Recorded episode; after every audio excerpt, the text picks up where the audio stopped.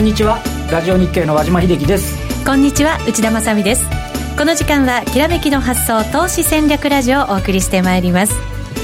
えー、さあ今日のゲストご紹介していきましょう。投資家にもファンの多いラリー・ウィリアムズ特集でお送りしていきたいと思います。ゲストはもちろんこの方です。世界的著名投資家ラリー・ウィリアムズのパートナー成田博之さんです。よろしくです。よろしくお願いします。よろしくお願いいたします。なんかね相場が日経平均はぐーっと上がってきてちょっと今なんとなく難しい局面になっていて、はい、為替は下の方向でまあドル円ですけれどもね、成田さんはどんなふうに見てるのか今日はたっぷり伺いながらラリーのお話も伺っていきたいと思います。はいすねはい、よろしくお願いいたします、えー、さてここでパンローリングからのお知らせです来年3月10日に開催される投資戦略フェアも先行して事前登録の申し込みを開始しています。早いですよね。早いですね。でもやっぱり何千人も集まってくれるイベントですから、今からやらないと追いつかないっていう感じはあるのかもしれませんが、去年は熱心な投資家の皆さんがなんと5000名以上もすごか集まってくださってですよね。去年というか今年ですよね。今年の春ですよね。はい、はい、集まってくださいましたので今年もまた皆さんとお会いできるんじゃないかなと思います、はい、おそらく日本で最もアクティブに利益を上げている投資家が一堂に会するイベントなのではないかなというふうに思います。先日もあの大阪に行きましたら、はい、あの東京と大阪で開催してるじゃないですか。です、ね、大阪の方々もあの投資戦略フェアすごいんだよねっておっしゃってくださって、やっぱりなんか投資家同士が集まっていろんな話ができるっていうのも、またなんかすごく勉強になるみたいですね。勉強になりますし、熱気もすごいですよね、会場のね。すごいです。成田さんも参加されてますもんね。そうですね、今年は東京と大阪で、はい。やっぱり熱気感じました。そうですね、やはり興味のある方たちがやっぱり一堂に集まるので、はい、はい、熱い物語がいろんなところで起きてますね。そうですよね。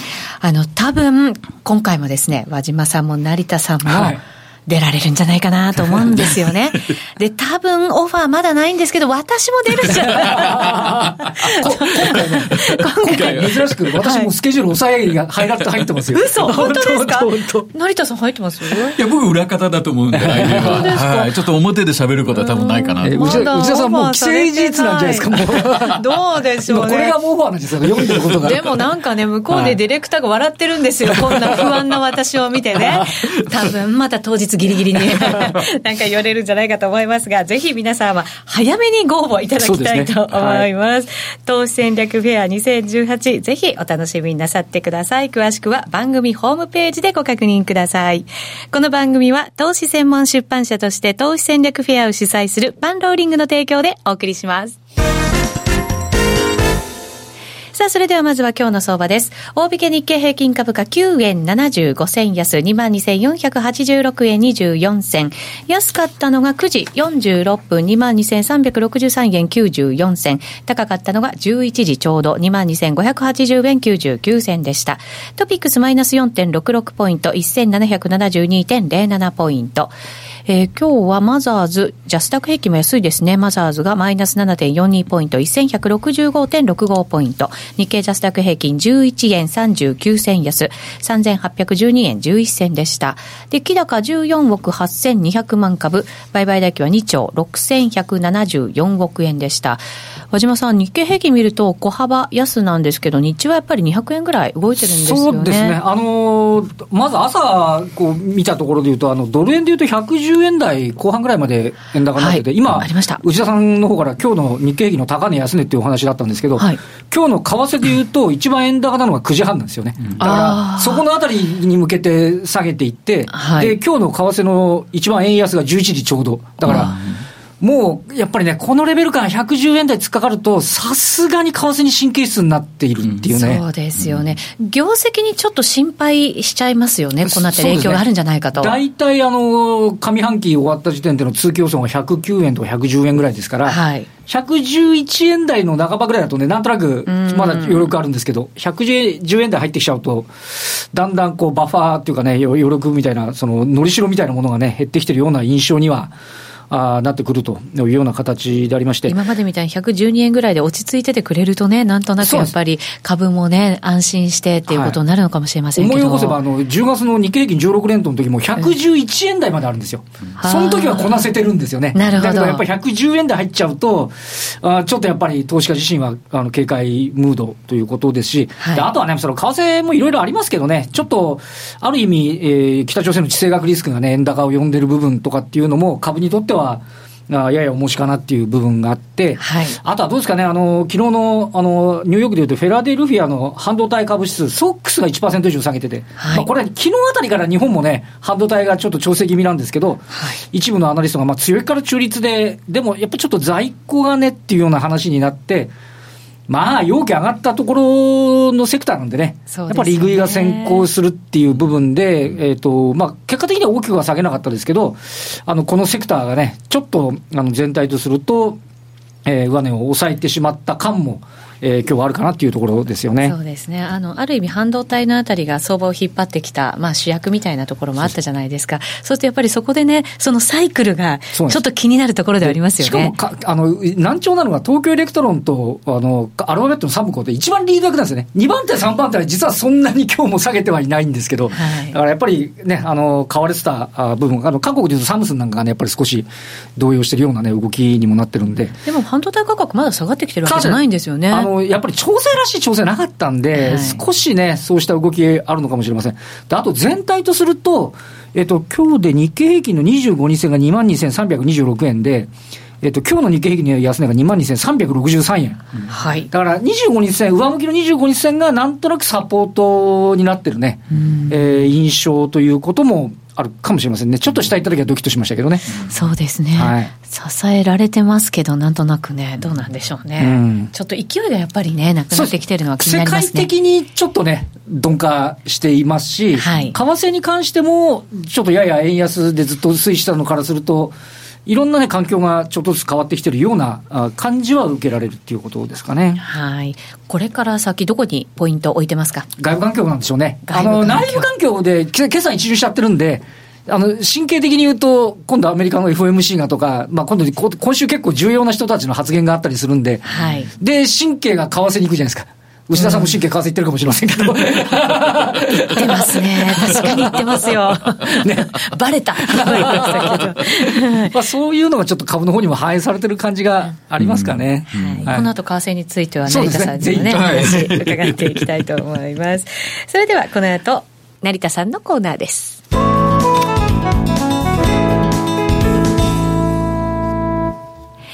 さあ、ゲストコーナーお送りしていきましょう。成田さんのコーナーと言いましたが、ラリー・ウィリアムズ特集で、もうほとんどの方お分かりかと思いますが、今日もお送りしていきたいと思います。改めて成田さんよろしくお願いします。よろしくお願いします。為替が現在ドル円が111円23銭24銭ぐらいですね。そしてユーロドルが1.188786ぐらいですかね。うんえっ、ー、と、ドル円が、なので、昨日ちょっと下試すような動きになって、はい、もちろん今日もね、ちょっと下押しする場面もありましたけれども、うん、ユーロが逆に戻ってっていうような動き、成田さん、このあたりどんなふうにご覧になってきました？まあ、あのー季節的なその、なんていうんですかね、要因から見ると、実はもうそろそろドル高に動いていくはずの時期なんですよね。年末だから、はい、に向かってってことですよね。ただ、その、実はあの、まあ、以前もそのお邪魔させていただいたときにその、あの、お話しさせてみましたあの、あの CFTC が発表している COT レポート。はい。これを見るとですね、まあ、この前、かな、10月の末にお邪魔したときに石原さんとちょっとお電話で話したんですけども、ユーロのですね、ロングポジションが、異常にまだ残ってるんですよね。ユーロのロング。はい。はい、これがあるがゆえにですね、ドルの強さがなかなか戻ってこなくて、で、多少ドル高になってきても、すぐにユーロ高の戻していくという。はい。で、それにつられて、ついついこう滑っていってしまうのがこの円だよね。ああ、確かに。急激にビューンとこう、どう見ても円行き過ぎでしょうみたいな円高になっちゃうんですよね。で、こう、要因は何ってこう探していっても多分何も出てこないと思いますね。あ、外部関係、そういうファンダメンタルとかそういうことではなくて、はい、本当にポジション、そうですね。需給。はい。で、この円は、その、今年もそうですけども、金に連動していたりとか、はい、10年米国債の価格に連動してたりとか。そこね、本当になんか皆さん意識してやってましたよね。はい、で、その中でも、この円がですね、ちょっとこう加速しちゃってるんですね。うん、しかも円ショートのポジション少し減ってきてますね。そうなんですね。ですから、そのポジションの調整っていうのがまだ終わってないっていうか、進みが鈍くて、はいで、ちょっと通常の動きと変わっていってるっていう。うん、ユーロに関して、そのロングがなかなかやっぱりそうですね。それがどうしても他の通貨、特にその円あの円ですとか、はい、まあドルインデックスなんかは、あの、ユーロが大体6割弱のあの構成比率ですし、その次に。指標みたいですからね。そうですね。逆に動きますもんね。はい。それ、その次に多いのが円なんですよ。で、そういう順番で売っていくと、やっぱりユーロのポジションがどうしてもまだ解消されてないんで、なかなかそちらの方がポジション調整が終わらないと、はい、の通常のあのドル高とか、季節的なものに戻っていけないっていうのが非常に感じますね、例えばドイツだとメルケルさんの少しこう連立がどうだとかっていうのは、ね、あれはあんま関係ない多分要因にはなってると思うんですけどね、トリガーになってはいると思いますけども、やっぱりこういう形が、ね、そこから戻してきちゃってますね。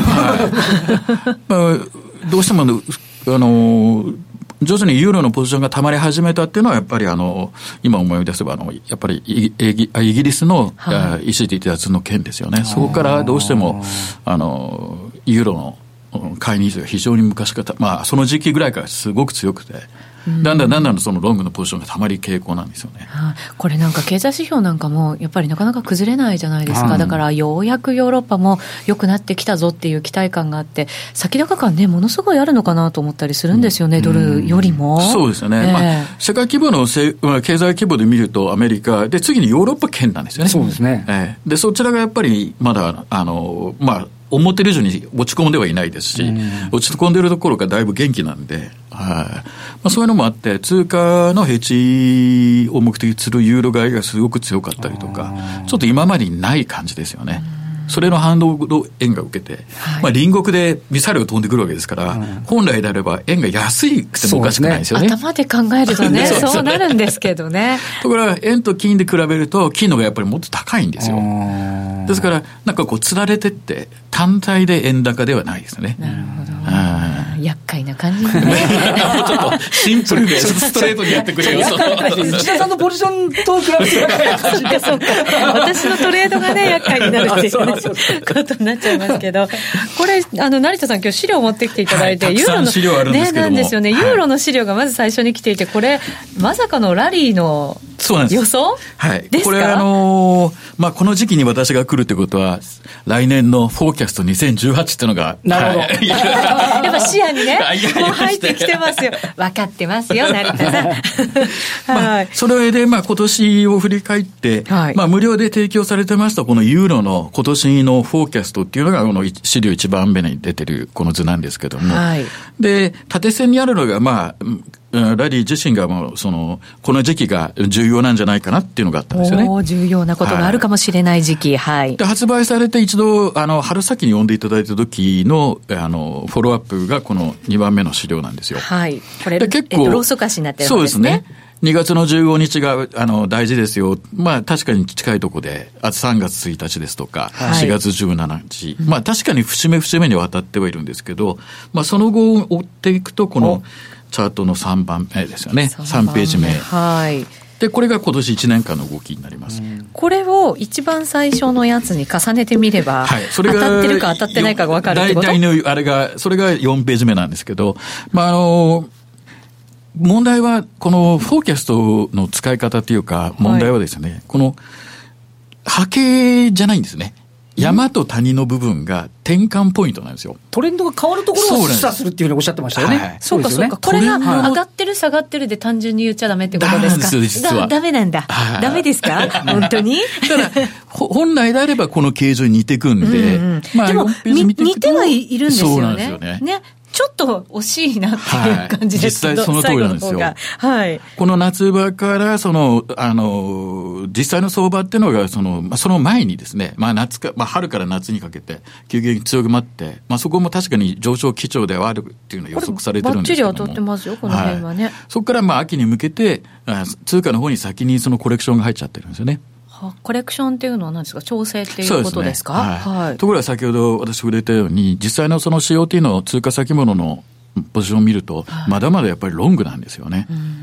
そうすると、なかなか下がってきても、差が切れないところが、はい、ユーロは実際はあるんじゃないですかね。トレンドの発戦とかぴたりですよね。そうなんですね。はい。あの、ターニングポイントっていう意味では非常に近いんですけども、これ実はもう発売っていうか、公表してもう10年近くになるんですけど、はい、まあ前にも言ったかと思うんですけど、これを使ってその転換日に何かするっていうのもあるんですが、その時期のオプションですよね。はい。ボラテリティが急激に変わってきて向上するって傾向があるんで、そこでオプションの、大概の人はの、あの、ショートプレミアムで稼ぐっていうオプションプレイヤー多いんですけども、はい、この時期だけはロングしますっていう人結構いたりするんですよ。で、そこからボラタリティが高まってトレンドが出るんで、はい。はい、まあ、儲けるチャンスがあるっていう。トレンド出た方に付き合いって話ですね。そうなんですね。すねおっしゃる通りで。なので、使い方はちょっといろいろあるんですけども、まあ、注意点ということで、まあ、資料の5ページ目にあるんですが、はい、この山と谷のところがですね、転換点であって、その後に起きるトレンドの強さは実はわからないんですよ。ああ、なるほど。ラリーでもね。はい。ところがこれ聞かれるとですね、いつ、いつは分かったと。はい。いくらまでって聞かれるじゃないですか。答えはですね、分かんないっていう。出た方についてください。って話ね。そうか、でもここの発生しているところというのを基調に私たちは、はい、じゃあ何か動きが出るかもしれないな、そうです。動いてる方についていけばいいんだなっていう判断を単純にすればいいんですね。そうですね。とい。うか、あの、石原さんなんかよく言うの、じゃあまあ、ストップロスを置いてついていけばいいじゃんっていう答えにしかならないんですね。うん。そのフォーキャストそのものは確かに予測なんですけども、はい、当たり外れを重視は、ラリー自身はあまりしないというよりも、トレーダーですんで、はい、要は儲かればいいっていうところに主眼が強いんで。でも、結果そうなんですよね。まあそうですけどね。うん、ただ、買う方は当たってもらわないと。買う意味ないじゃんってよく言われるんで、はいはい、それは僕も何とも言えないっていうか。まあでも、使い方ですもんね、はい、それはね。おっしゃる通りなんですよ、それをやっぱりちゃんとね、頭に叩き込んで、見ないと見誤ってしまうよそうなんですね。ねまあ、ユーロドルのフォーキャストは確かにタイミングポイントで似たようなとこあの抑えてまして、はい、まあ、なかなか良かったなということで、うん、まあ、あの、後ほどお話しさせていただきますと、例えば日経ですとか、日本円とか、まあ、あの、あと今日持ってきたのは5ドルですかね。5ドル、はい。はい。まあ、そこそこ、あの、いいところはあるんですけど、まあ、あの、こういう長い時期のその相場のお話ばっかりが実はこのフォーキャストの2018年で発表されるんじゃなくて、あそうなんですか、はい、実際トレードできるというかするにあたって、はい、あの何か役に立つ情報もしくはその戦略ですね。短期戦略。をよくあのレポートの中に入ってくるんですよ。それを期待して実は購入される方も結構多くて。そうなんですね。えー、どどちらかというと当たり外ればっかり気にしてる人じゃないと実はなくてですね。はい、なんか新しいアイデアないかというのがあります。はい、で、今日ちょっとあの、この時期、あの、非常にアメリカではですね、はい、もう資料の6番目になりますけど、最近あの、ブラックフライデーっていう言葉が、そうですね。テレビとかでも流れますよね。これ日本のスーパーも今やってますよね。やってますよね。ちょっとね、びっくりしました、そう。やっちゃってるなと思いながら。やっぱりですね、ハロウィンで皆さん儲かったんで、この次はブラックフライデーだっていうことで、はい。で、ラリーもですね、11月21日にブラックフライデーにちなんだオンラインセミナーというのを一回やりまして。マジですか？オンラインセミナーってやられるんですか？たまにやるんですよ。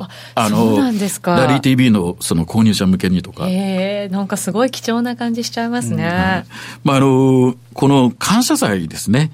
えー、今年は11月23日ですね。で、あの、非常に注目を浴びる時期なんですけども、アメリカ株の中で多分おそらく一番強いバイアスなんですね、この時期って。で、最もその、わかりやすく、あの、世の中がホットになって、で、株価が上がる時期。はい、で、実はそれはラリーばっかりが言ってるんじゃなくて、彼の知人のアート・メルルとかっていう方は、もうずいぶん前に、多分1960年代か50年代に、あの、祭日の前に、アメリカ株って上がるんだよねってのも公表してるんですよ。で、数年前に亡くなりましたけど、このマークス・マイクっていう、あの、非常に有名なあの、ニューヨークのファンドマネージャーだったんですけども、彼もやっぱり書籍の中で、あの、こういった祭日、の前のバイアス、特に感謝祭は強いっていうのは昔から言ってるんですね。で、ラリーも当然それでじゃあチェックしましょうってやるんですけど、調べるとですね、強いんですけど、もう今、感謝祭終わっちゃったじゃないですか。はい、ラリーが気がついたのは、感謝祭の後に下がってるじゃんってことなんですよ。彼はやっぱり株もやるんですけど、もともとデリバティブなんですよね。はい、先物ですよね。はい。売り、買いもあるけど売りもあるよっていう。なるほど、なるほど。で、儲かっちゃってるもんですから。儲かっちゃってるもんですから。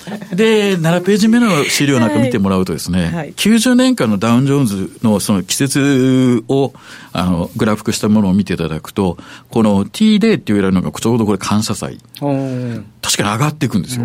この前後から。ところが12月に入ると横ばいから下がるじゃないですか。なるほど、なるほど。なんか今日ちょっと緩かったりしますよね。そうですね。はい。確かに。ちょっとご縁があって、ある証券会社に21日か22日だったかな？あの、あの、お話に行く時があって。で、その時は、実は何もないアジア時間に、いいミニですね。S&P の先物、はい、やっぱり強いんですよ。はい、何もないのに。何もないのに、はい、材料もないのに、はい。季節的に見るとですね、当たり前なんですよね。でも分かんないから、いいミリをロングして225を売るっていう戦略が立ってしまうんですよね。いうような形で、この時期実は非常に強いっていうのが、まあ、この前の21日のオンラインセミナーでも紹介させていただいたんですけども、で、実際検証してるんですけど、検証もしてるんですね。はい。8ページのところに来ると、感謝祭のこの向かって左ですね。1っていうのは1日前にああ、なるほど。ES っていうのは、これ E ミニですね。E ミニ S&P500 先物を買った場合、過去12 19年間で100%なんですね。2日前に買っても100%。100%、はい。で、4日前が84%とかですね、うん、3日前が84%とか出て、まあ数字的に見ると8日前がまあ95%、最も金額的に多く儲かってるんですけども、まあ金額を見ても、この1日2日前っていう、これがものすごい強いんですよ。へえ。でもここまで来ると、ちょっともうなんか上がってきてるわけじゃないですか、はい、だからちょっと高いところを買って、はい、すぐにみたいな。そうなんです。はい、ですから、もう、あの、関西祭終わってしまってるんで、この次の狙い目っていうのは、先ほど触れた12月に入ってからの加工していくっていうところが、売りでね。はい。先物なんかみたいなそのデリバティブでは、まあ CFD でもできると思いますけど、はい、もしくは個別銘柄であれば、まあ選択して、えー、買う時期ですよね。えー、っていうのが、あの、こういったフォーキャストのレポートの中でも紹介されています。これちょっと細かいんですけども、はい、なかなかこう後で見ると面白いっていう。面白いですね、本当にね。まあ9ページがこの直近の E ミニの冷やしなんですけども、はい、まあ、グローベックスの先物というのは、あの、実は、あの、感謝祭の日もやってるんですね。半日とか。はい、ちょっとだけやってて。11月23日っていうのは、まあ、知りつけたところが23日ですけども、まあ、その2日ぐらい前から、やっぱ上がってはいるんですね、これやっぱり。そうですよね。はい。はい、綺麗に3日ぐらい前からビュンと上がってくるわけですよ。で、そのまま引き継いで上がっていくじゃないですか。上がっていく、はい。はい。これがですね、非常に、あの、強くて。ただ、勘違いしていただくと困るのは、上がるけど、極端に上がるわけじゃないですよね。なるほど、なるほど。じわり？はい。ただ、ふわりって感じですかね。ただ、勝率が高いもんですから、はい、他の資金管理での観点から言うと、勝率とやっぱりリターンの2つの要素で当然成り立つので、はい、まあ、リターンが高い時にはたくさんかけたいっていうのもありますし、勝率が高い時にたくさん金額をかけましょうっていう、そういう判断の材料もなりますんで、そうですね。うん、使い方によってはですね、なかなかどうして、こういうちっちゃい情報がはい大事だったり、ね、そうなんですよ。ね、あの、東京、大阪で感謝祭、今年ちょっとお話しする機会があって、はい、いろんな方にお会いすると、こういったこの細かいアイディア、を確認される方やっぱいるんですよね。そうなんです。こういうのでもほら気づいた時に終わっちゃうとかあるじゃないですか。でも感謝祭は来年も来ますんで。そうですよね。一年に一度っていうのがね、いいわけですよね。はい。来年に向けてなんか戦略をね。そうなんです。もうすでに分かってるんですよね。この時期は買いましょうっていう。うね、まあこの時期というかその感謝祭前ですよね。前ですね。はい。で、ちなみに僕、じゃあ感謝祭で米株買うのは構わないんだけど、日経平均はどうなのって調べるとやっぱ上がるんですよね、これ。ああ、一緒にすれる。つれだから。特にね、理由はなさそうですけどね、それ以外のね。はい、全くそういうあれですよね。理由もなく上がってる、なんでって言うと、多分アメリカに釣られていくっていう。でもそれが相場だと。そうなんですよ。統計的な結果、検証してみると、確かね、この11月の第3週っていうのは、日経平均はやっぱ強いんですよね。えで、その後、アメリカの方が調整するじゃないですか。はい、もちろん日本も一緒に調整するんですよね。はい。